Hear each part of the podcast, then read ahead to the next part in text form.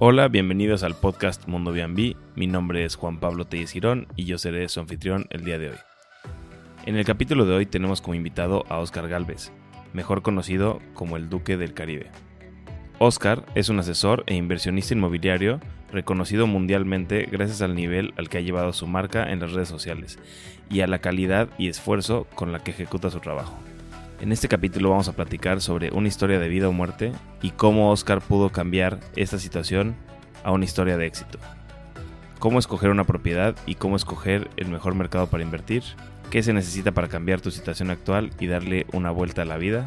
Y qué nos espera en el futuro para lugares como Tulum, entre otros temas.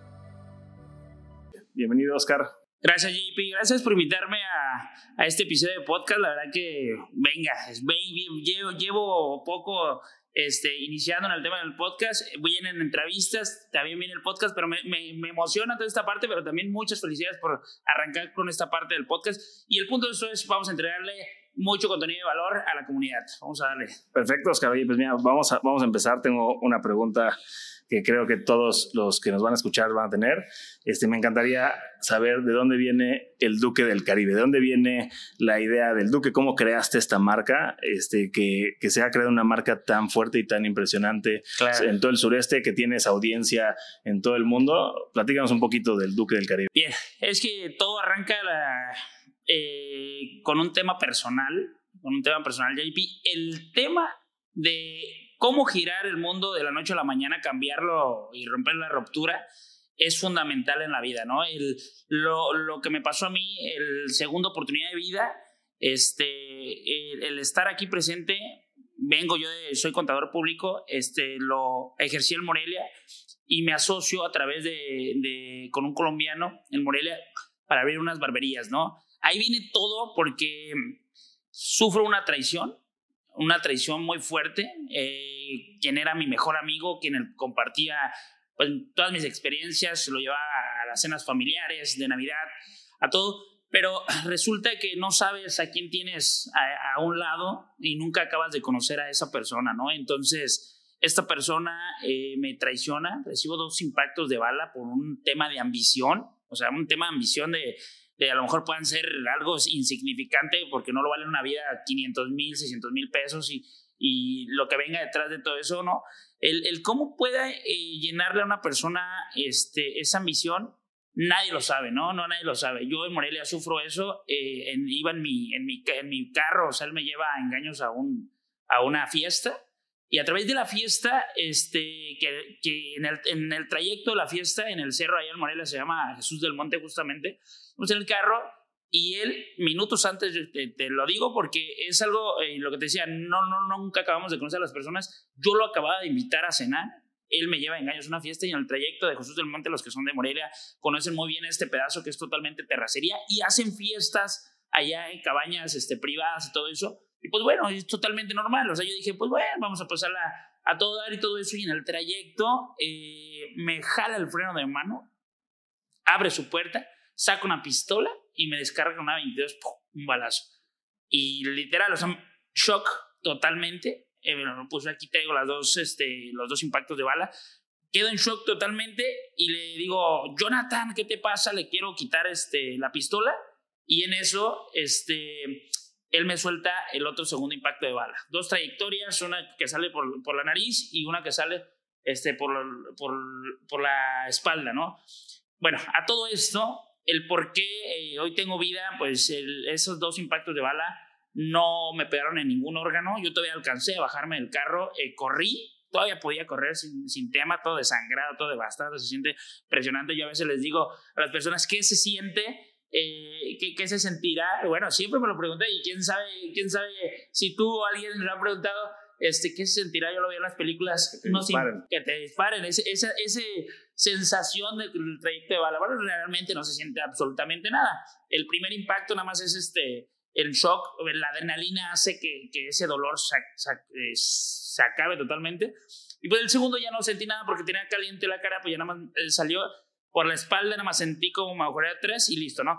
Abro la puerta, me agacho, corro y me tiro el segundo balazo. Yo todavía corrí por todo el cerro por todo el cerro y llegué a una cabañita, este, a una luz. Él me, me, se subió a mi carro, se lo llevó, me iba siguiendo porque me dijo, pues bueno, todavía hay que, yo creo que hay que rematarlo y acabar su, su misión, ¿no? Entonces, este, lo pierdo yo entre el cierro y todo eso, llego a esa cabañita. Lo primero que llego llegando a la cabañita, algo impresionante es de que eh, ahí para que hubiera una casa era... Eh, es el milagro, ¿eh? ¿no? Incluso me acuerdo muy bien que mi hermano todavía fue a agradecerles y todas esas personas que me ayudaron. Llego y lo primero que veo en la luz prendida, dos niños brincando en la cama y, me, y se quedan así como, papá, papá, papá, pero temblando así, temblando, temblando, papá. Impresionados, pues yo imagino, no me imaginé cómo tenía la, la, cara devastada. Salen los papás y, hazte para allá, me le digo, me acaban de disparar, me acaban de saltar, necesito que le hables a la policía, yo nada más ocupo ayuda, no les voy a hacer nada de daño. Este, le hablan a la policía, este, llega la policía por mí, ellos son los que me trasladan al hospital de Los Ángeles, por cierto. Le decía, pues, yo este, tenía IMSS, porque bueno, yo estaba asegurado con mis propias empresas, yo tenía IMSS y le digo, llévenme al IMSS, yo tengo IMSS y todo eso. Y me acuerdo un policía que hasta la fecha todavía me sigue mandando mensajes. Este, el, el policía me dice, no vas a llegar al IMSS, vas a ir directamente al hospital, al hospital de Los Ángeles. Va en ventaja, al hospital de Los Ángeles estaba justamente Jesús del Monte, o sea, me hice de donde me recogieron ahí 15, 10 minutos y todavía ya, ya no aguantaba la respiración. Llego al hospital, ya me tenían preparada la camilla y todo porque ellos avisaron al hospital. Llego, me ponen oxígeno y en eso, pues bueno, empiezan a avisarle a mis familiares ocupados, un familiar que me venga a firmar hojas y todo eso. Y este, le hablan, me acuerdo muy bien que me dicen, pásame el número de este, tu hermano. el teléfono se quedó ahí en el carro, yo en la adrenalina. Yo siempre me lo ponía entre, así entre la pierna siempre puesta, entonces entre el movimiento y haber quedado ahí. Pero el, el, teléfono que siempre, nunca se me olvidó, no es el de mi ex, ¿eh? No, no, no, es, el, no es el de mi ex, es el de mi, uno de mis hermanos con el que yo no me hablaba. O sea, fíjate lo que son las cosas. El único teléfono. Y se lo paso al, al policía y le marcan a, mi hermano, me acuerdo muy bien, le marcan a mi hermano y mi hermano le dice, oye, pues tu hermano le acaban de disparar, está en el hospital de Los Ángeles. Pues mi hermano, se, o sea, lo tenían en altavoz, o sea, yo escuché con el oxígeno, escuché con mi hermano se ríe, ja, ja, ja, ja, y cuelga, o sea, no sabía él, mi hermano pensó que era le estaban haciendo una broma. Una extorsión de la típica, sí. Entonces, pues el policía dijo, pues no creyó, agarra y me toman una foto que la tengo aquí en, mi teléfono, ahí, ahí la tengo la, la fotografía, sea este, la toma y se la mandan por WhatsApp y mi hermano ya ahora sí, ya le quedó claro y que llega 5 o 10 minutos al hospital, ¿no? en esa parte firma y me metan inmediatamente a tomarme unas radiografías del, cuerpo y todo eso. Este, me toman las radiografías y salgo y me dice el doctor, acabas de nacer. Las balas por suerte no tocaron ningún órgano, la trayectoria eh, necesitamos meterte urgentemente a quirófano, necesitamos limpiarte y sacarte y verificar nada más que estás bien. Todo puede pasar aquí, obviamente, como en todo, en cada cirugía corres totalmente el riesgo, pero eh, esa parte de, de, adrenalina que, que, se vivió en ese momento, o sea, pasa tantas cosas por, por la mente es entro a cirugía y como en las películas, ¿no? nunca me había tocado que me que, que operaran ese que ves el foquito arriba y que dices en blanco todo el cuarto, literal, así va, paso, ¡pum! Yo me acuerdo que le dije al, doctor, ¿puede pasar algo? Y me dice, todo puede pasar. Y pues ya no me acuerdo de más. Se durmieron. Me durmieron y ya nada más cuando, cuando abrí el, eh, abro los ojos le digo, doctor, doctor, todo bien. Y me dice, Oscar, mucho más que bien pensamos que estaba todo mucho más grave. O sea, la trayectoria de las balas que pasaron de aquí hasta, la salida del cuello, o sea, era impresionante cómo te cruza, por cuántas cosas no pasa y salió. Y fueron puro tejido. Las balas hicieron pura vuelta y salen, y salen por puro tejido. Entonces, eh, ¿qué, ¿qué, sucede con esto? Que bueno, como seguía prófugo esta persona, o sea, eh, uno de mis hermanos que están aquí, que por cierto eh, se dedica al real estate, el, el por qué que bueno, ahorita voy a llegar a esa parte, fue, se conoció a esa persona y lo alertó, entonces ya no llegó a su casa y pues ya lo estaban esperando. Hasta la fecha sigue prófugo de la justicia, prófugo, eh, no lo, aún no lo encuentran. Y, este, y por seguridad, pues la familia, mis hermanos y todo eso dicen, ¿a dónde, a dónde te vas? En, sigue prófugo y va a regresar a rematarte, ¿no? Entonces, esa parte pues dicen, vámonos, vete con tu hermano, eh, que eres el mayor, este, vete a Quintana Roo, en lo que te recuperas y todo eso, y en lo que lo agarran a esta persona para que estés tranquilo.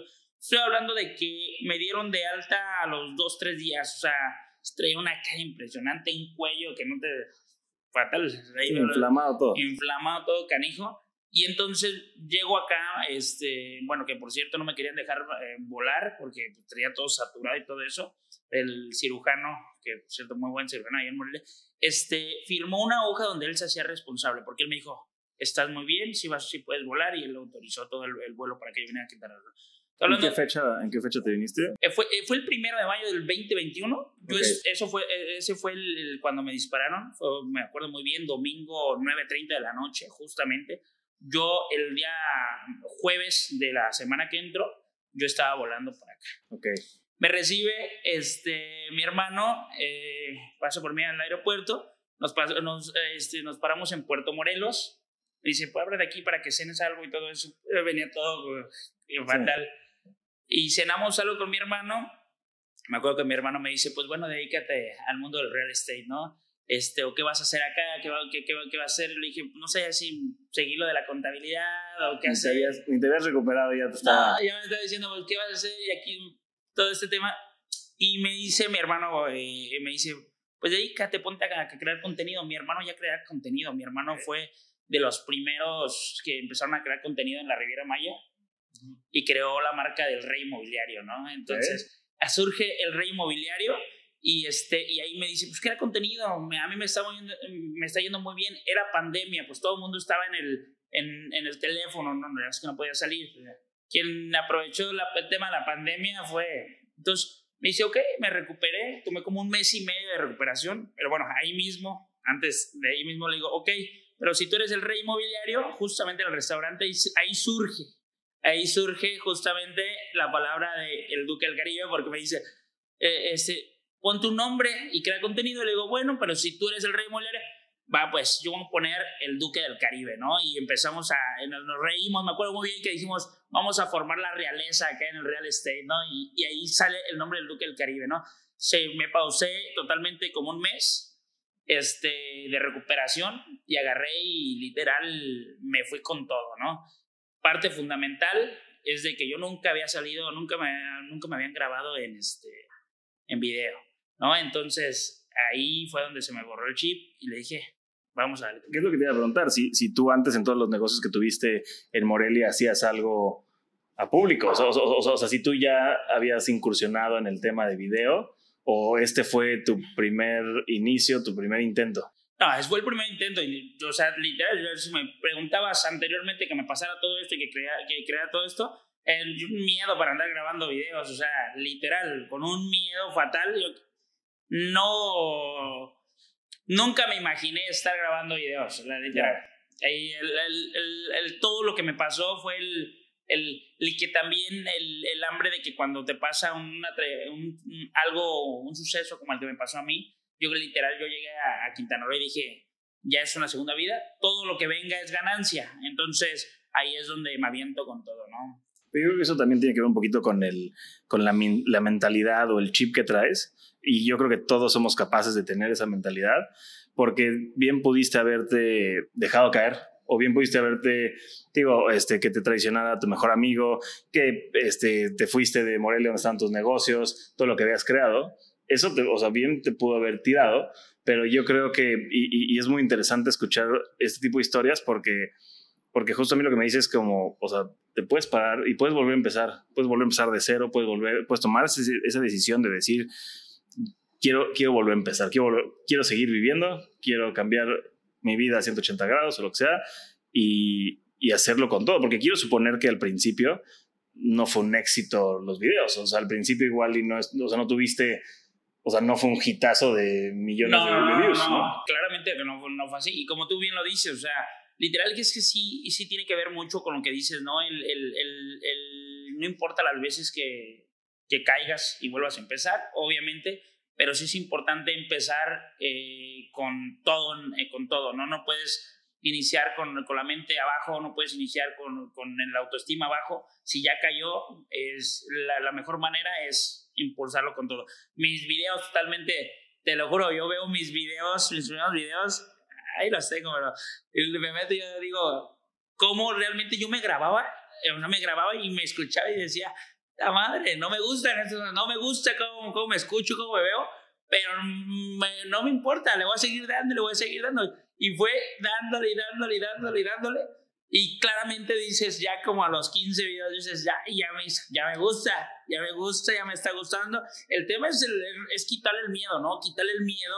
La pena. Eh, y la pena y a soltarte. Es que es parte fundamental. En, en, hoy en día todos vivimos de las críticas y de lo que puedan decir las demás personas, ¿no? Y eso es lo, primero lo primero, el primer miedo que hay que romper.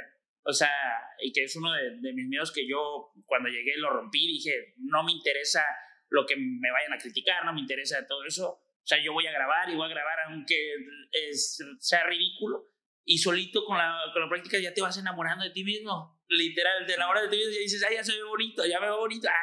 todo va. Y yo creo que todas esas fortalezas que vas construyendo durante este, ese proceso de aprendizaje, este, pues claramente es el resultado de que ahorita ya, ya en los videos ya, ya se ve. Claro, no, totalmente. No, bueno, o sea, o sea, justo yo, yo cuando, cuando vi tus primeros videos, lo primero que hice fue irme hasta atrás. Por eso, por eso más o menos vi la fecha en la que, en la que empezaste con tus videos. Y sí, y sí, y sí, como que seguiste siempre la misma línea, ¿no? El, el, el speech que decías, o sea, era muy parecido siempre. Pero, pero es lo que, yo te, lo que te dije antes de que empezaras el podcast, a mí me, llamó, me llama mucho la atención el inicio de tus videos, siempre es el mismo. Entonces, ponle que el primer video no te haya seguido, pero el segundo que escuché dijiste, güey, ya lo había escuchado. ¿Sabes? O sea, o sea, o sea es, tu, es tu marca, tu imagen, todo. Dijiste, güey, lo había escuchado y qué interesantes videos y lo voy a seguir, ¿no? O sea, lo importante de generar algo que sea memorable, que, o sea, que sobre todo en ahorita en las redes sociales, que todo es tan rápido y, y escucha a 20 personas y, y, y, hay demasiado contenido, escuchar a alguien que, que se te mete en la cabeza y no se te salga, yo creo que es muy importante. Yo creo que eso que lograste, súper valioso y se traduce en, el, en la cantidad de, de, gente que te ve y, o, sea, o, sea, y la retención que tienes.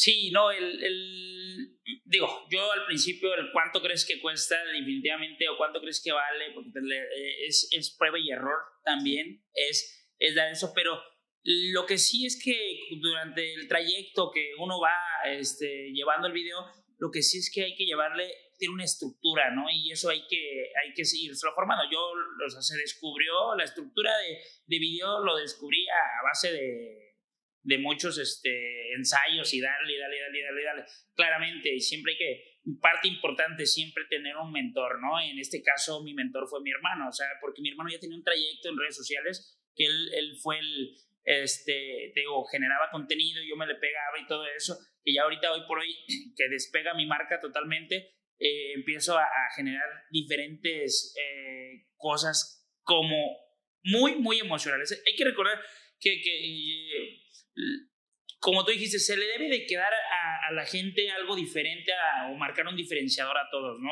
Parte fundamental ahorita lo, que implementé de, de seis meses para acá, el tema de no me sigas ni me des like, o sea, emocionalmente, uh, psicológicamente dices, bueno, este güey no quiere que le siga, le dé like, y ya te empiezas a meter. Y te aseguro que eso, este, cuando yo me acuerdo, mis, inversionistas ahorita y ayer que tuvimos un tour con, con uno, literal, bien emocionado, nos sentamos en la mesa y me dice, pero a ver, dime, y literal, ¿cómo, cómo hiciste eso? ¿Cómo?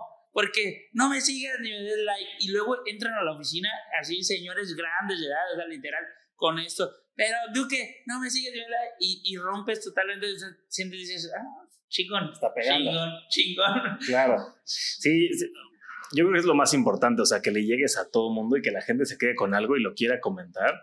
O sea, o sea, das algo de qué hablar, ¿no? Claro. Este, sí, sí, o sea, es impresionante, te digo, yo, yo cuando te descubrí en, en Instagram y así, o sea, fue justo eso, dije, ¿quién es este güey? ¿Por qué está hablando así? de que quiero ver más de sus videos, ¿no? O sea, porque, digo, correos de, de bienes raíces en internet hay muchos, pero no sigo, o sea, o sea, o sea, justo, digo, ahorita no estoy, no sé, este, igual y no estás buscando comprar, pero, pero viste ese video y dijiste, me enganchó, lo guardé y tal vez mañana quiero comprar, ¿no? ¿Y con quién voy a ir? Con este cuate que, o sea, sus videos son impresionantes. Y el día de mañana que quiera vender, yo, yo quiero que mi video sea ese video. ¿Sabes? O, sea, entonces eso, eso, está interesante cómo te empieza a agarrar. Y, y, que eso también lo puedes aplicar para, para cualquier cosa, ¿eh? O sea, definitivamente, si te dedicas a las ventas o a eso, lo puedes aplicar en cualquier producto. El tema de vender eh, es vender sin vender, ¿no? O sea, literalmente es así.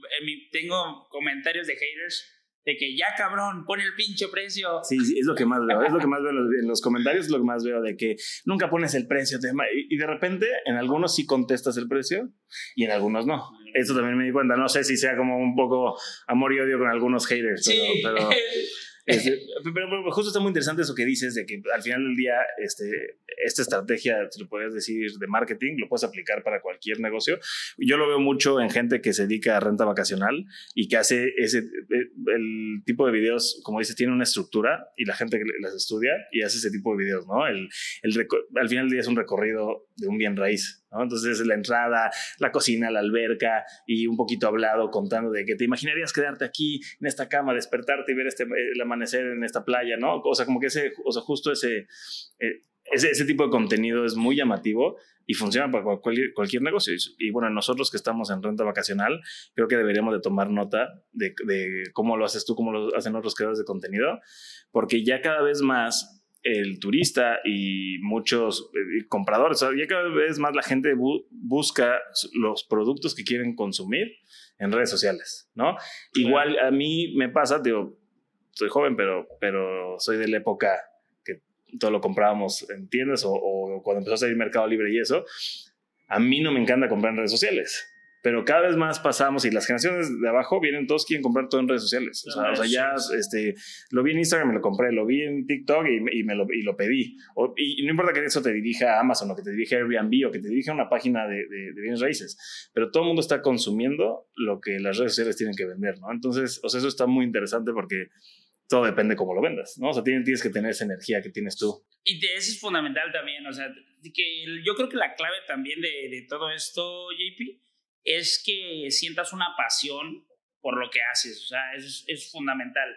Si te apasiona lo que haces, si te gusta lo que haces, vas a transmitir todo eso, ¿no? Y eso es lo que eh, se, se, van a identificar totalmente. Quien esté detrás de ese teléfono, quien esté detrás de, de, ese contenido, se va a identificar contigo, ¿no? Pero si no lo haces con pasión y lo haces literal por, por un trabajo, por, por, por no ver más allá, este, pues no vas a transmitir eso, ¿no? claro. Y bueno, justo te quería preguntar, seguro tú no empezaste con un equipo de grabación profesional, con alguien que esté grabando, aquí tenemos a alguien grabando más contenido, o sea, o sea, llegaste con un equipo ahorita de gente a ayudarte, o sea, justo, supongo que no empezaste así, porque y te, lo platico porque muchas veces es nuestro miedo de, de, empezar algo nuevo y no tener lo que vi que tiene ese cuate en Instagram, que seguramente trae un equipazo y trae producción y trae, o sea, igual y yo no tengo el dinero ahorita para, para invertir en eso que él tiene. Pero, pero supongo que tú no empezaste así y, y, todo el mundo puede empezar, no importa que empiece hoy, que empiece mañana, pero lo puede empezar con, una, con la cámara del celular, ¿no? Sí, o sea, claro, eh, te reitero, el, lo primero es romper el miedo, ¿no? Que, que, que que no te importe lo que las críticas y esa parte, eh, eso es lo primero. Lo segundo, yo empecé con un teléfono literal, no me acuerdo qué, qué teléfono era, pero era viejo. De hecho, ve mis videos anteriores, eventos pixeleados, no hay calidad, todo eso. Pero hay, pero hay ganas, ¿no? Hay, hay ganas, que es lo, lo primordial, tener todo el empuje, todas las ganas para, para grabar, romper ese miedo. Y, y, poco a poco, pues vas cambiando de calidad, le vas dando calidad. Pero yo empecé con un teléfono ni me acuerdo qué marca era, pero, pues, pero era. Pero empezaste. Pero empecé con un teléfono. Claro, o sea, es, tomar la decisión de empezar, ¿no? O sea, o sea muchas veces dicen, lo he escuchado, lo escuché hace poquito, el tema de, de hoy es tarde para empezar, pero mañana va a ser más tarde, ¿no? Como, sí, o sea, empieza hoy. Claro. Y sí, este, a ver, una de las razones por las que yo te quería aquí, este, obviamente tienes mucho que ver con el mundo de renta vacacional, ¿no? Todo lo que tú haces en, en tema de bienes raíces, pues o sea, al final del día todo nuestro negocio está en bienes raíces. Este, y me gustaría hacerte una pregunta, empezar, empezar un poquito la plática ya enfocada hacia renta vacacional, este, y sobre todo en Quintana Roo, ya que eres el duque del Caribe. Este, o sea, tú, ¿hacia dónde ves que va la renta vacacional aquí en Quintana Roo, no? Ahorita hay un sentimiento muy fuerte de que han bajado las rentas, este, que está bastante medio flojo, y yo creo que esto es algo que está pasando en todo el mundo, no, no necesariamente aquí, es algo que yo platico, pero me gustaría escuchar un poquito tu punto de vista y que, y que, lo, lo, platiquemos de, de, cómo, cómo ves tú el panorama en lo que queda este año y lo que viene a futuro con el tren Maya, el aeropuerto de Tulum. O sea, yo creo que se vienen cosas muy padres, pero la gente ahorita anda dudosa. Claro, parte fundamental, mira, Quintana Roo eh, ha sido muy volátil. ¿A qué me refiero con esto? Es que el mercado ha estado cambiando totalmente y parte fundamental. Por ejemplo, te pongo Playa del Carmen. Playa del Carmen eh, ha sido mucho de nómadas digitales, como lo era Tulum hace, cuando, hace unos dos años. Ahorita Tulum totalmente está cambiado, o sea, y eso lo ves, pero también tienen que influir mucho el mercado con el tipo de eh, unidades de negocio que están haciendo los desarrolladores, ¿no? Porque bien, bien lo vemos, o sea, Tulum eh, empezaron, em, empezó a hacer el nómada digital, el que viajaba es solo, el que viajaba con su pareja, y pues decían, el estudio es, es la unidad de las más rentables que, que, existen en Tulum. ¿Qué sucede? Que los desarrolladores hacen por negocio, empiezan a hacer muchísimos eh, estudios por negocio y sobresaturan el mercado de, de unidades de, de estudio. ¿Qué, ¿Qué, pasa? Que la rentabilidad como tal esté baja hay más oferta que demanda. Entonces, esa parte eh, ahí impacta totalmente. Playa del Carmen ahorita es de los lugares más rentables, si tú lo sabes, y que ha sido como más estable. Pero la proyección del tren Maya al aeropuerto eh, internacional de Tulum eh, le van a dar un hit a, Tulum muy bueno, ¿no? Se viene lo del, lo del Parque del Jaguar. O sea, el Tulum ahorita no, si, si bien alguien que traiga un crédito hipotecario y esté buscando una unidad que se pague sola en Tulum, no. O sea, definitivamente no lo, no lo, no, no es el momento, ¿no? ¿Cuándo podría ser el momento una vez que se consoliden todos estos proyectos? El mercado para mí eh, va para Tulum totalmente, va para Tulum, pero es una proyección que, que aún no se ha desarrollado, que falta no, aproximadamente dos años que se consoliden todos estos proyectos. Siento que se va a convertir en el centro económico de, de la Riviera Maya. O sea, entonces lo que dices un poquito es, una vez que estén consolidado todos los proyectos de Tulum, Tulum va a regresar, ¿no? O sea, o sea yo, yo, si me hubieras preguntado hace unos meses, yo, yo en mi cabeza decía, Tulum lo están dejando morir. Y en, en, mi segundo podcast lo platiqué con, con, el que entrevisté, que tiene una mentalidad de startup, como de, de, de, de siempre estar cambiando, de siempre ver un, un, un, camino este, optimista. Y me dijo, a ver, Tulum no se va a morir no lo van a dejar morir. O sea, hay demasiada inversión, va a cambiar. Se va a convertir en algo diferente. Y, y, y muy chistoso porque una vez que lo escuchas, escuchas una vez algo, lo, lo sigues escuchando, ¿no? Claro. Y ahora tú lo acabas de decir, Tulum va a cambiar. Este, igual y no sabemos cómo es que va a cambiar, qué mercado es el que, el que lo va a, dominar, ¿no? Este, lo que tú decías, hay demasiados estudios. Yo, en lo personal, administro muchos estudios en Tulum. Y sí, efectivamente, el turismo que ve esos estudios está muy diluido. Entonces, pues, los precios están bajos. Pero sí empezamos a ver que llega más gente a vivir temporadas este, este, medias, ¿no? O sea, no, no una semana, sino, sino se quedan dos, tres meses a trabajar ahí y están buscando tener dos cuartos o están teniendo un, un, departamento entero de una recámara, pero, pero completo, con cocina y demás. Este, están buscando un lugar para poder trabajar ahí de, este, a larga distancia. O sea, sí, sí empieza a cambiar un poquito el mercado y justo tenemos que tener esta mentalidad de, de, de que puede cambiar, ¿no? Playa del Carmen. Playa del Carmen tuvimos unos malos años antes de que llegaras. Claro. Este, tuvimos unos muy malos años en 2018, 2019. Este, y yo veo que va cambiando este, Cancún. Cancún para nosotros antes de la pandemia era el que menos producía. Y ahorita Cancún está, va para arriba, ¿no? Entonces, o sea, o sea, por eso era un poquito mi pregunta de, en el mundo inmobiliario, eh, con tus clientes, o sea, ¿cuál es el sentimiento justo? ¿Hacia, hacia, hacia dónde crees que vamos?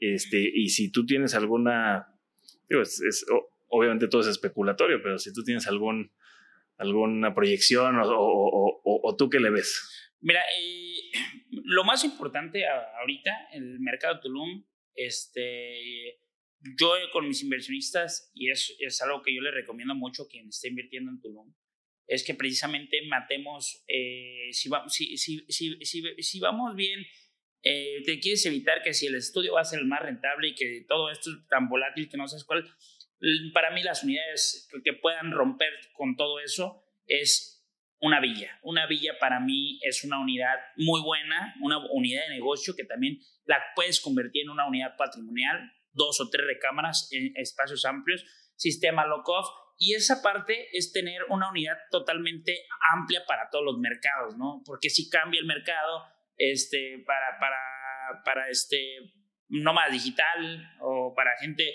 que viene más sola, tienes tus unidades lock-off, ¿no? Dentro de la villa. Oye, que pues, se vienen familias, tienes tu, tu villa completamente. Entonces, lo mejor es, es tener eh, respaldado al inversionista con esa parte, ¿no? Este, no sabemos qué vaya a pasar, pero yo creo que una, una villa, o, o lo, en el caso de los penthouse de tres recámaras también con Love su alberca privada, tienes muy buenas unidades de negocio. Yo, por ejemplo, hoy por el momento es casi es un 3% que comercializo estudios. Yo estoy enfocado en, en las villas porque le quiero dejar una buena inversión a, este, al inversionista, ¿no? Eh, que tenga, eh, que, que, que lo que pueda pasar en el mercado pueda tener este, el amplio panorama de que se pueda respaldar totalmente. Entonces, y que también las villas, los, el, por costo-beneficio, te van a dar totalmente. O sea, estamos comprando, hay departamentos en Tulum de 200 mil dólares, 250 mil dólares, de dos recámaras, y hay villas en ese precio. Entonces, este, para mí, hoy por hoy en el mercado, sé que nos vamos a preparar para Tulum, o sea, como inversionistas. A mí, para, para mí, Tulum va a ser el, el centro económico una vez que esté todo lo que, lo que platicamos, pero es el mejor momento para invertir en villas. Yo considero que los proyectos de villas, una vez de que construyan todos estos proyectos, van a ser los productos con, con el precio más elevado, ¿no? Entonces, quien se pueda prevenir con villas, pues claramente van a agarrar los precios más abajo del mercado que puedan, que, puedan ser ahorita.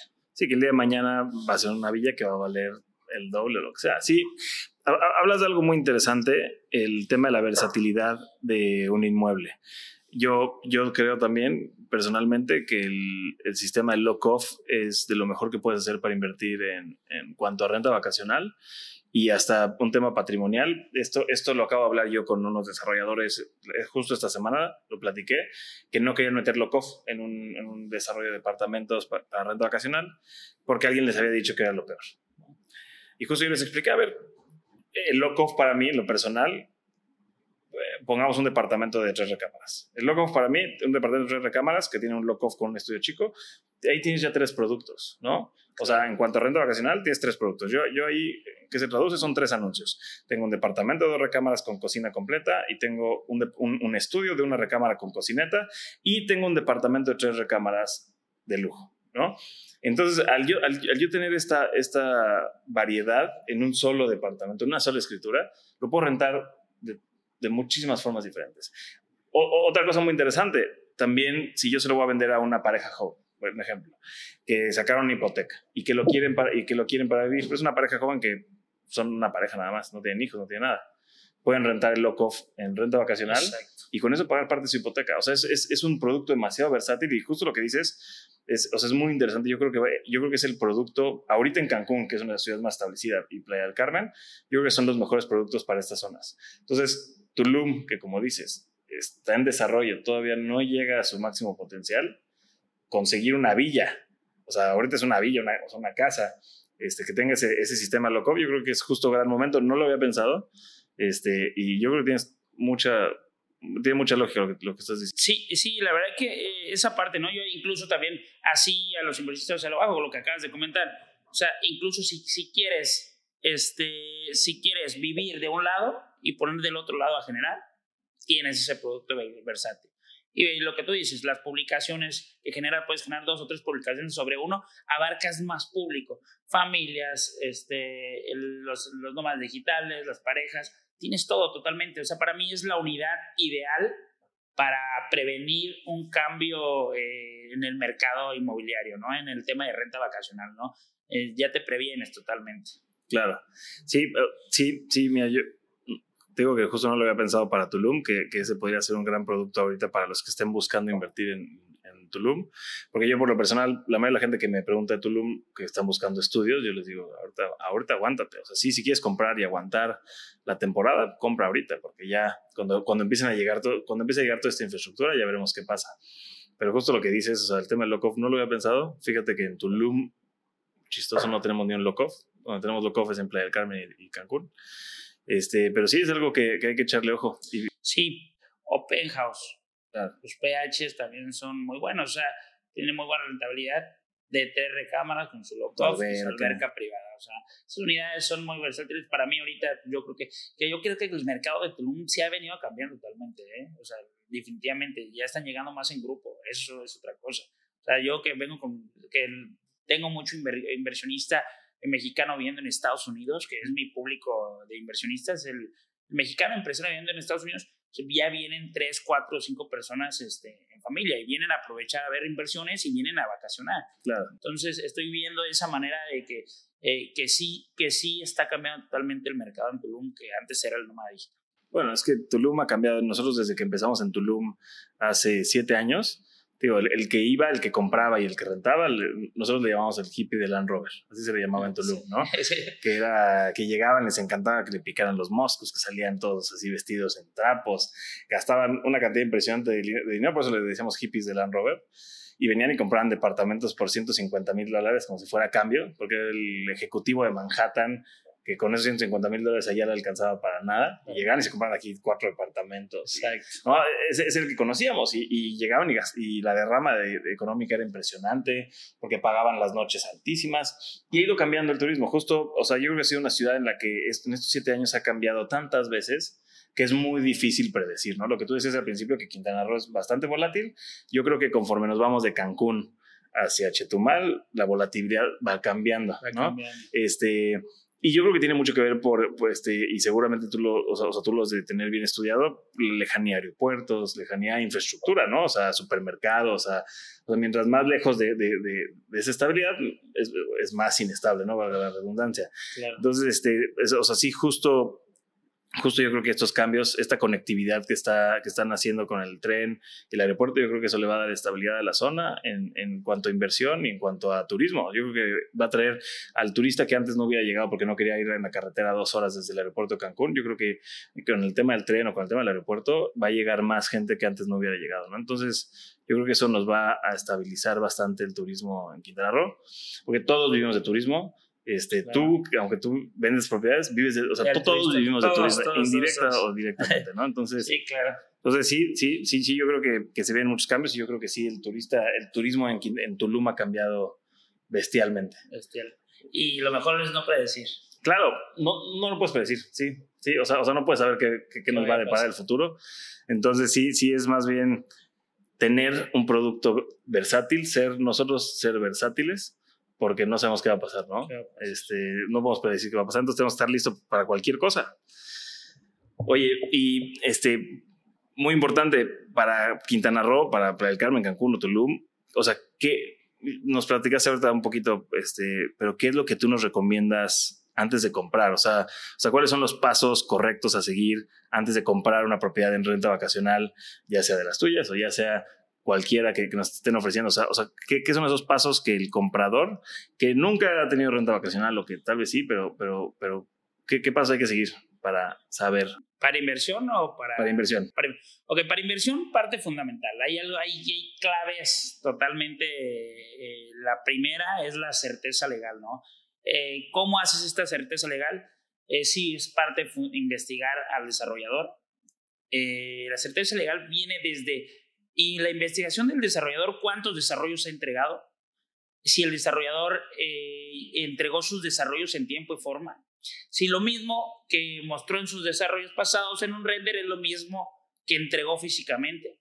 Y una vez pasado esto, este proceso, es la investigación si el desarrollador financieramente es apto para llevar un proyecto. Claro. Eso es parte de la investigación, que hay que hacer ese due diligence sí o sí. Entonces, antes de hacer cualquier inversión, es investigar la certeza legal. La otra parte es, si estás invirtiendo en una preventa, lo más importante de que ya llevas esta parte es que todos los proyectos tengan sus eh, eh, licencia de construcción, que tenga su tal y desmonte, que tengan absolutamente todos los permisos para llevar a cabo ese proyecto, ¿no? Es, es decir, yo, eh, a pesar de que tengo 300, como 365 desarrollos enlistados, desde Cancún, Playa del Carmen, Tulum, Holbox y, Puerto Morelos, que por cierto, Holbox, ahorita vienen cosas interesantes para Holbox. No nos platicas. Este, esa parte, si hago un filtrado de la certeza legal, ¿no? Es toda esta parte fundamental. Una vez que ya tienen la certeza legal, que sabemos que vamos a la, a, la segura con estos proyectos, con este filtrado de certeza legal, lo siguiente es ubicación.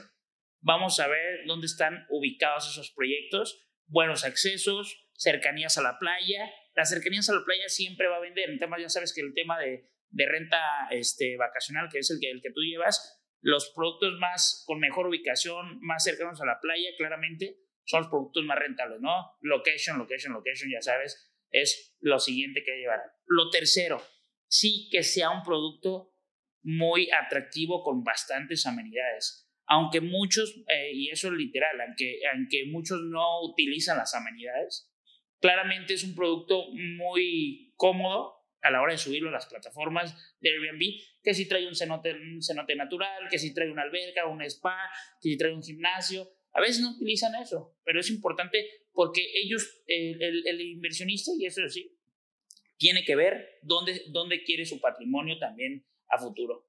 Eh, literal, si hay gente que a lo mejor está pensando en, ponerlo en renta vacacional, pero está pensando a, lo mejor en un futuro retirarse y utilizar esa unidad este, como, eh, para él, ¿no? Como patrimonio. Entonces, pues ya pensando para ello, para él, tiene que ver que es un, un proyecto totalmente con bastantes amenidades y con muy buena ubicación. Esas tres cosas, te digo, certeza legal, amenidades y ubicación, son las que te van a llevar la clave a una buena inversión.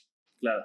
Y ahora, ahorita que platicas de estas cosas, o sea, o sea, muchas veces también nosotros como compradores, sin saber todo esto que me estás diciendo, también, aunque lo sepamos, también es difícil el yo llegar con un desarrollador y decir, oye, quiero que me enseñes tus finanzas y quiero saber si lo vas a entregar. Yo creo que ahí, digo, habrá gente que sí lo haga, habrá gente que le, que, le dé pena, que le dé miedo, que le dé muchas cosas. Yo creo, y siempre he sido creyente de, de, de, de darle el valor a, las personas que hacen su trabajo y yo sería de la idea de, ¿sabes qué? Vete con un corredor, ¿no? O sea, siempre contrata a alguien que vele por ti, ¿no? Que vea que en registro, tío, dice algo que, que, vendan una propiedad vieja o una propiedad nueva, pero que vean que el registro público esté, esté, que esté bien la propiedad, que tenga los papeles. O sea, también al momento de escoger un, un, un, un asesor, ¿cuál sería el proceso para, para escoger un, buen asesor? Alguien que yo, o sea, alguien que vaya a velar por, por, por, mi interés, ¿no? O sea, si yo le digo, ¿sabes qué? Quiero, esta propiedad va a ser mi patrimonio, me rompí el lomo para conseguir este dinero y quiero tener esta propiedad. O sea, o sea ¿cuál sería el proceso para encontrar? Yo creo que el, el, el, asesor ideal es el asesor que no representa a un desarrollador, ¿no? Que va más representando al, al inversionista. Eh, ese, para empezar, ese es el primer asesor que tiene que ver. ¿Por qué? Porque siempre eh, el hecho de que te encuentres, y, y, suele pasar con el tema de los master brokers, que siempre van a ver, este, eh, que siempre van a ver por, por el desarrollador o por, o por, la venta y el que representa al inversionista ve por la negociación. En mi caso, por ejemplo, yo hago todo un due diligence en cada proyecto para que yo se lo, para, para yo hacer ese filtrado y si el producto o el desarrollador es apto para mis inversionistas, se los presento. Claro. Y si no, no. Entonces, ese es el primer filtro. El segundo filtro lo hacen ellos y bueno, el, tercer, el tercero ya lo hacen físicamente con su recorrido, ¿no? Pero eh, lo primero es encontrar un asesor que, que, que, sea este, totalmente independiente, que sea un corredor que no represente un desarrollador para que también sea su aliado aquí en la, en la Riviera Maya, ¿no? Y que ese al final del día es el que va a optar. Yo siempre, eh, el, ese es un error y eso es, para los asesores inmobiliarios que vean una comisión, ¿no? Yo, y, y se lo digo, a mí no me importa que la negociación que de 17 millones acabe en 13 millones y que el, el y que el inversionista quede súper cómodo con su inversión, eh, prefiero una relación a largo plazo con él que, que me reduzca una comisión.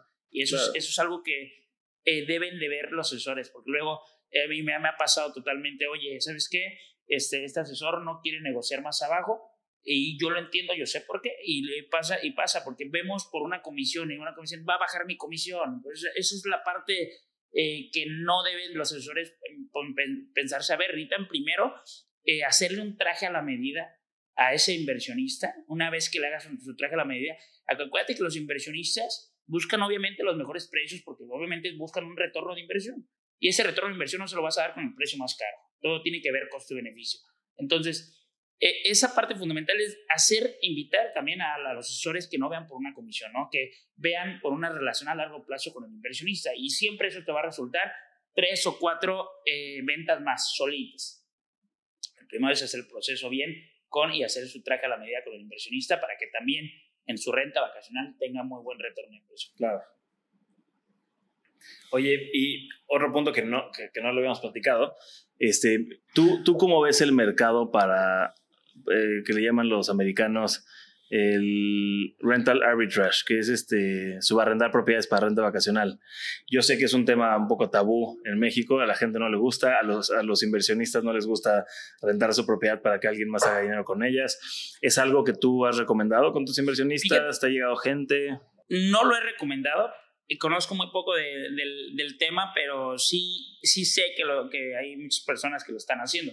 Al final del día, yo creo que es el yo no le veo ningún, ningún motivo malo, te voy a decir por qué, porque al final del día el, el, el dueño de la propiedad busca un precio por ese servicio, ¿no? Y si se le da, y si él, él, es cómodo con ese servicio, digo, al final del día sabemos que viene un tema legal totalmente ahí que se tiene que estructurar correctamente y, este, y utilizan eso, yo creo que el mercado y el mundo está lleno de oportunidades, siempre y cuando se haga de la, de la manera correcta. Claro. Es que es muy interesante porque en, México es un tema muy poco hablado este, y también nos pasa mucho como mexicanos, a los propietarios sobre todo, no les gusta que la gente haga dinero con el dinero que ellos hubieran podido haber hecho con sus cosas, ¿no? Pues pasa mucho que, digo porque yo me he acercado a algunos dueños y es como, no, no, a lo mejor lo voy a hacer yo. O, o, o en vez de su renta estaba en 20 mil pesos, no, ¿sabes qué? Mejor te lo voy a rentar en 40 porque tú vas a hacer negocio con minero, entonces de ahí para mí no es negocio. Empieza a pasar mucho eso, pero, pero se empieza a poner de moda y hay mucha gente invirtiendo en, esta modalidad. Y como dices, igual el, inversionista dice es que yo quiero que a mí me paguen 30 mil pesos, 50 mil pesos, 100 mil pesos por mi propiedad, punto. Lo que esa persona haga con mi dinero, o sea, con mi propiedad, me da exactamente lo mismo. Y yo te diría, muy chistoso, porque hay un, hay un gran miedo en, en cuanto a los propietarios al mundo de la renta vacacional, no sé si te pasado y, y, lo has platicado con tus inversionistas. La gente cree que la renta vacacional te va a destruir tu propiedad, ¿no? Que te la van a regresar hecha una basura.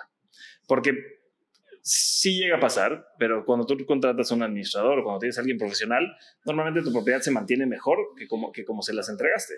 Y es lo mismo con, con, con el, con el rental arbitrage. O sea, o sea si, si yo te llegara a rentar tu propiedad, yo la mejoraría porque yo necesito que mis turistas estén contentos, porque yo necesito entregar la mejor propiedad posible para yo hacer dinero, porque yo estoy pagando a una renta y yo tengo que generar de lo que te estoy pagando, yo tengo que generar un ingreso para que para mí sea negocio.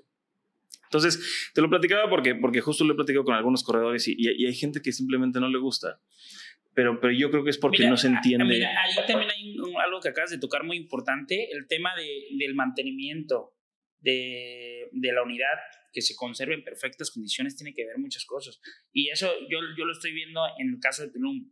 Eh, viene mucho desarrollo que acaba de salir y nacen muchas administradoras nuevas es parte fundamental, te voy a una cosa, si hay administradoras nuevas y hay administradoras que tienen destruidas propiedades porque no saben llevar una buena administración. Y hay otras administradoras que tienen impecables los, los, desarrollos. Parte fundamental, si no tienes una buena administradora y si no llevas una administración también constante de tu propiedad, sabemos que la Riviera Maya hay salitre, es, hay mucha humedad y que se le tiene que dar mantenimiento constantemente también. Entonces, yo creo que todo está en la persona que lleve la administración dentro de tu propiedad. Yo creo que esa es la clave de todo, ¿no? Y, y, y, con eso yo creo que es un ganar-ganar para el propietario, es un ganar-ganar para el, que, el, el arrendador. Bueno, y justo regreso al punto con el tema de los corredores y demás. O sea, como que siempre, y esto yo se lo recomiendo a mis clientes, me contraten a mí, contraten a quien sea, vete con un profesional, ¿no? O sea, yo creo que también es muy importante hacer, como dices, tu, tu, tu due diligence de a quién vas a contratar, qué están haciendo, cómo entregan otras cosas, ¿no? O sea, o sea justo yo creo que es muy importante eso. Sé que muchas veces, y yo y en, tu negocio pasar mucho, como mi negocio es de comisión, que la gente se quiere siempre brincar la comisión, ¿no? Es, es, algo común a nosotros normalmente cuando nos dicen, ¿sabes qué? Que ya les armamos todo el negocio y me dicen, ¿sabes qué? Lo voy a hacer yo. Nosotros siempre les decimos, no te preocupes, hazlo tú. Tienes mi teléfono. Si quieres, después me marcas. Normalmente en mi negocio regresan. Uno o dos meses después regresan hartos de los turistas de, de, este negocio, que es muy complicado, regresan conmigo. Pero justo nosotros siempre recomendamos, vete con un profesional. Alguien que vele por tu... O sea, porque tú eres un doctor, eres, no sé, eres cualquier otra cosa, no eres un asesor inmobiliario, no eres arquitecto, no eres un administrador, ¿no? Entonces, como que siempre vete, vete con este profesional que, que va a velar por tu bien. Este, y bueno, o sea, o sea de, de, lo que veo, de lo que veo en ti y cómo manejas tu negocio, creo que, o sea, o sea a tus clientes los cuidas como si fuera tu familia. Y, y, es así, y cuando, ah, cuando, hablamos de renta vacacional, porque a ellos les preocupa, te digo, mis clientes, el mexicano viviendo en Estados Unidos, en la mayoría, y este, me dicen, pero ¿quién me va a llevar, quién me va a llevar mi administración? ¿Quién va a llevar, quién va a operar mi, yo no voy a estar allá, quién va a darle mantenimiento? Y, y siempre les digo, no te preocupes, vamos a bajar las tres mejores este, agencias administradoras experimentadas en el negocio y vemos cuál es la que te da cuál te conviene mejor por este, administración, ¿no? Entonces, eh, hacemos ese, ese igual, lo mismo que hacen con desarrollo, o sea, lo hacemos con administradoras y la que mejor nos conviene les alejamos al, experto y listo.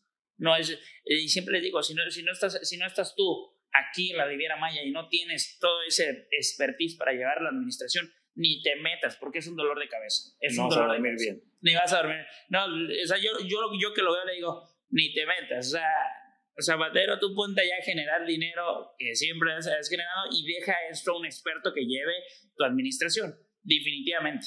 Claro. Oye, y, a ver, me, encantaría que, me platicaras, ahorita escuché que, que mencionaste Holbosch, este, pues que nos platicaras un poquito, porque la mayoría de la gente, los inversionistas y la gente que, que viene al Caribe a invertir, todo el mundo tiene en la mente, ahorita está en la boca de todos, número uno, Tulum, ¿no? Y después este, Cancún, porque es el más viejo, el más estable, el que todo el mundo conoce. Eh, Puerto Morelos está un poquito ahorita como que empezando a, asomar la cabeza. O sea, o sea, o sea platicas un poquito de, de, de Holbox. Yo digo, conozco Holbox, es hermoso, es, un paraíso. Este, y platicas un poquito de, de, de, los mercados que recomiendas ahorita. Fíjate que el literal, el mercado eh, de Holbox es muy, muy bueno para voltearlo a ver ahorita hay un tema con el tema de los desarrolladores con, que, que les cuesta mucho eh, construir allá, pero se vienen dos o tres proyectos muy buenos para Holbox, que para mí es de los lugares hoy por hoy eh, de los más rentables, ¿no? Hay, eh, hay más este, demanda de turista que lugares este, para hospedarse, ¿no? Entonces, este, lanzaron hace poquito un, un proyecto ahí en, en Holbox que son 27 unidades que duraron aproximadamente dos meses, pero es un, es, es un mercado que, que, no conoce también muchas personas. Lo conoce mucho el europeo, porque es un, es un mercado muy europeo, pero el local eh, no lo conoce bastante eh, Holbox y también dicen, pues es una isla, o sea, muy complicado llegar. complicado llegar y todo eso. Este, pero estamos hablando de números, ¿no? Cuando se habla de números, el Holbox ahorita va a tener muy buena rentabilidad con los proyectos que se vienen para allá. Es importante voltearlo a ver. Los precios no son elevados. Estamos hablando de que estás invirtiendo como en eh, casi similar a los precios de, de Tulum y, Playa del Carmen, pero las rentabilidades son mucho más. O sea, ¿por qué? Porque no existe un, este, no, no tenemos tanto proyecto construido y no van a construir más. O sea, eh, no van a construir muchos, o sea, lo mucho yo creo que... Porque no hay mucho espacio tampoco. Porque no hay mucho espacio. En Punta Cocos, eso es donde ahorita se viene todo el crecimiento, en Punta Cocos, y vienen a lo mucho que puedan construir ahí, son alrededor de unos 8 o 9 desarrollos, ¿no? Que ahorita ya van, eh, van en dos, ya van a lanzar un tercero, ya los desarrolladores empezaron a ver Holbox y también están por ahí viendo el negocio, pero es más complicado para los desarrolladores. Quien hace buena estrategia va a construir en Holbox, pero sí el inversionista debería voltear a ver a Holbox a, a, una, a una, inversión, ¿no? Porque es importante de, que, de estar dentro de esas inversiones, al no haber tanto espacio, este, no, la, la oportunidad no va a ser para muchos. Bueno, y además de que es un paraíso, o sea, o sea, o sea quieras o no, el este, tu, tu, inversión esté segura o, o, o, valga la pena en números muy, muy rentables, es un paraíso. O sea, sí, claro. creo que todo mundo, todo mexicano debería de mínimo ir alguna vez a, a visitar, este, pero sí tienes razón, o sea, yo, o sea, o sea, yo creo que ahorita, sobre todo lo que dices, que hay como un número limitado de lugares para desarrollar, yo creo que eso va a hacer que sea mucho más rentable conforme vaya avanzando el tiempo. Exacto, y hay muchísima demanda, o sea, en Holbox muchísima demanda el, esas playas que tienen de alberca, geniales, ¿no? El fenómeno de la luminiscencia, o sea, los flamingos. los flamingos, ¿no? Es un paraíso. A mí también es de, mis lugares favoritos, este, eh, Holbox. Así que sí, recomendable totalmente para que volteen a verlo como inversión y también, pues, para que lo conozcan también. Claro.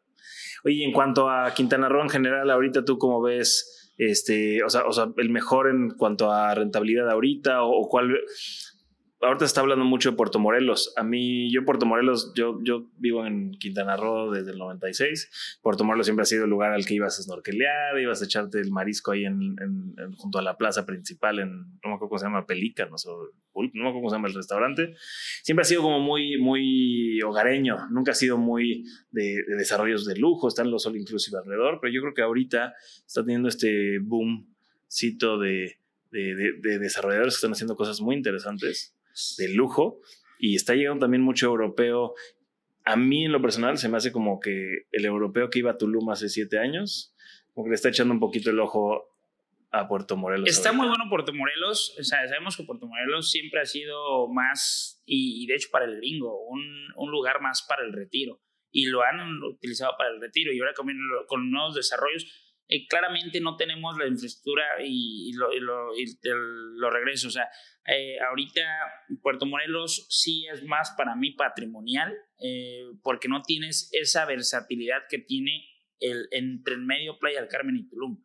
¿Y qué, qué, hace fuerte a Tulum? Y regresamos a eso. Si no es el, el, número uno de renta vacacional ahorita, porque no lo es, sería una mentira que te diga que, que, que, lo va a hacer, pero sí lo va a hacer y lo va a hacer. ¿Y por qué? Por todos los cenotes que tiene, las zonas arqueológicas que lo tienen. Estás a 20, 20 minutos, 25 minutos de los parques de Escaret. Este, tienes eh, muy buenas playas, cuando son las playas turquesas, que bueno, sabemos que, que también impacta, es el primer lugar donde impacta el sargazo y que no tiene, pero tiene muy buenas playas turquesa, este, tiene, es una esencia diferente, es una esencia jungle y vas a tener un aeropuerto y un tren Maya que va a cruzar toda la península de Yucatán y toda la Riviera Maya y Cancún, que es todas estas fortalezas de destinos que van a unir este, a uno solo, bueno, se van a unir entre, entre, entre sí, va a hacer que los lugares turísticos, pues bueno, se fortalezcan entre ambos, entre todos, ¿no? Eh, para mí, ahorita, el, el, lugar más rentable, eso tiene que ver mucho con la unidad, con el tipo de unidad que tengas porque mm, puedes tener una unidad muy buena y eso es lo que hablábamos, el tipo de unidad este, y versatilidad que tenga la unidad puede ser muy rentable en Tulum, puede ser muy rentable en Playa del Carmen, puede ser muy rentable este, en Cancún. Y ahorita, este, eh, yo creo que lo más rentable es el tipo de unidad que tú adquieras o que en la que tú inviertas. Yo creo que eso es lo más, lo, más este, rentable. Pues un poquito que la unidad sea un destino en sí, por sí sola, ¿no? Exacto. Claro. Este, oye, y, hablando un poquito de esta conectividad que estás platicando, este, yo tengo, yo estoy muy, yo, yo espero con anticipación el tren Maya. Me urge dejar de manejar esta carretera y irme sentado en el tren. ¿Tú cómo lo ves? El, el famoso tren. Sé que hay mucha controversia, no estoy hablando de un tema ambiental, estoy hablando de se hiciera de la mejor manera, ¿tú cómo ves el tema del tren con la conectividad que nos va a dar en todo el sureste? Pues yo lo veo muy viable, totalmente lo que platicamos al inicio, ¿no?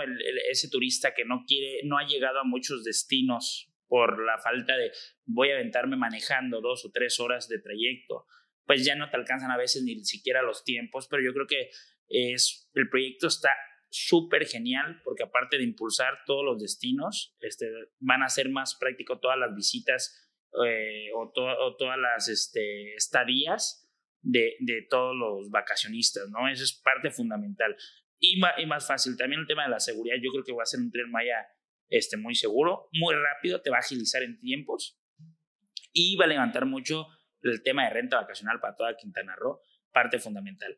Y lo que venía de lo que viene de este de la parte de Chetumal, todo eso, todos hay muy buenos destinos por todos lados, pero yo creo que el Caribe mexicano eh, tiene eh, todo unido y es por eso que mucha gente incluso no el, el venirte el venirte un imagínate que el, el que estaba en eh, a seis horas siete horas de aquí lo van a reducir a dos, tres horas, ya ahora sí, un fin de semana sí me puedo ir con la familia, ahora sí podemos ir a Playa del Carmen, podemos ir a Majagual, podemos ir a Bacalar, o sea, tener eso, yo creo que incluso por calidad de vida, lo vas a implementar en tu vida, ya este fin de semana sí nos podemos ir a la familia.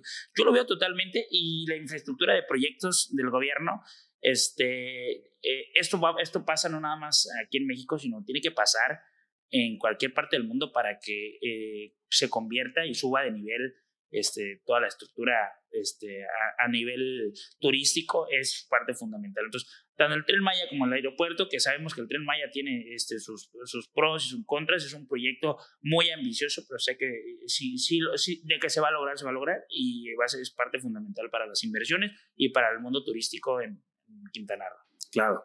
Oye, a ver, este, vamos allá llegando un poquito al, al final, si no aquí nos echamos tres días platicando, este, con todo el gusto. Este, tenía una, pregunta diferente para, tu final. Yo creo que ahorita con todo lo que me platicas la quiero cambiar un poco. Este, ¿Qué le recomendarías tú a todo aquel que quiere, lo iba a enfocar un poco en renta vocacional, lo estoy cambiando, a todo aquel que quiere cambiar su vida, que quiere iniciar otra vez. Ayer leí una nota tuya eh, que sale en Forbes que dice, no te tienes que esperar a que te pase una, una, este, que te topes con algo vida y muerte para cambiar tu vida a 180 grados. Este, ¿qué, ¿Qué recomendación le darías tú a todo aquel que quiera cambiar su vida, que, que se quiera salir de su trabajo de, de 9 a 5, que quiera este, salirse de una situación en la que está incómodo y darle este giro a su vida para incursionar en un nuevo negocio, empezar, para tomar la decisión de este cambio? Yo, bueno, lo que recomiendo dentro de eso y los invito a, todos a, a, que lo primero que deben de hacer es perder todos los miedos totalmente, eh, perder todos los miedos y acabar con ese, ese conformismo que uno, uno tiene, ¿no? Y si te vas a dedicar a algo, dedícate a algo que te apasione, definitivamente. Si quieres disfrutar la vida, es dedicarte a algo que te apasione y que te llene y que rompas todos esos miedos, porque siento que el secreto, en, desde mi perspectiva que estoy viviendo, es no tener tantos miedos ahí y no romperlos. Eso es el empuje para un éxito en, dentro de tu trabajo, dentro de tu trayectoria, dentro de tu vida personal. Eso sería el invitarlos a que rompan ese, ese miedo. Oye, pues muchísimas gracias. Este, primera vez que escucho tu historia, ahorita que, que las platicas, la verdad que nos deja mucho que reflexionar a varios, ¿no? Que este, yo, yo creo que tomamos mucho de aquí. Espero que la, que la gente que haya escuchado se, se, pueda llegar a ti, pues, se pueda comunicar contigo. Yo, yo creo que eres una persona que, que, tiene mucho que aportar a todos en el mundo profesional como en, hasta, en un tema personal. Yo creo que si este, abajo en la descripción vamos a poner los datos de contacto tuyos para quien quiera contactarte para cualquier cosa de, de de real estate, pero, pero nos dejas algo que reflexionar a todos. Este, yo creo que es un podcast muy, muy interesante, dio un giro que yo no esperaba. Este, y la verdad que muchísimas gracias por haber participado, muchísimas gracias por venir a Mundo B&B y participar con, conmigo en este, en este nuevo experimento y espero tenerte de regreso en otro capítulo más adelante. Perfecto, JP, pues muchísimas gracias este, por haberme invitado al podcast y bueno, ya saben, eh, quien vea este podcast y si no les gusta este podcast, no nos sigan ni nos den like. Hasta luego. Con esto damos por finalizado el podcast de hoy. Les agradezco mucho por habernos escuchado y los esperamos la próxima semana. También los invito a suscribirse en mi podcast en la plataforma de su preferencia y en la descripción les voy a dejar las ligas y la información del Duque del Caribe. Hasta luego.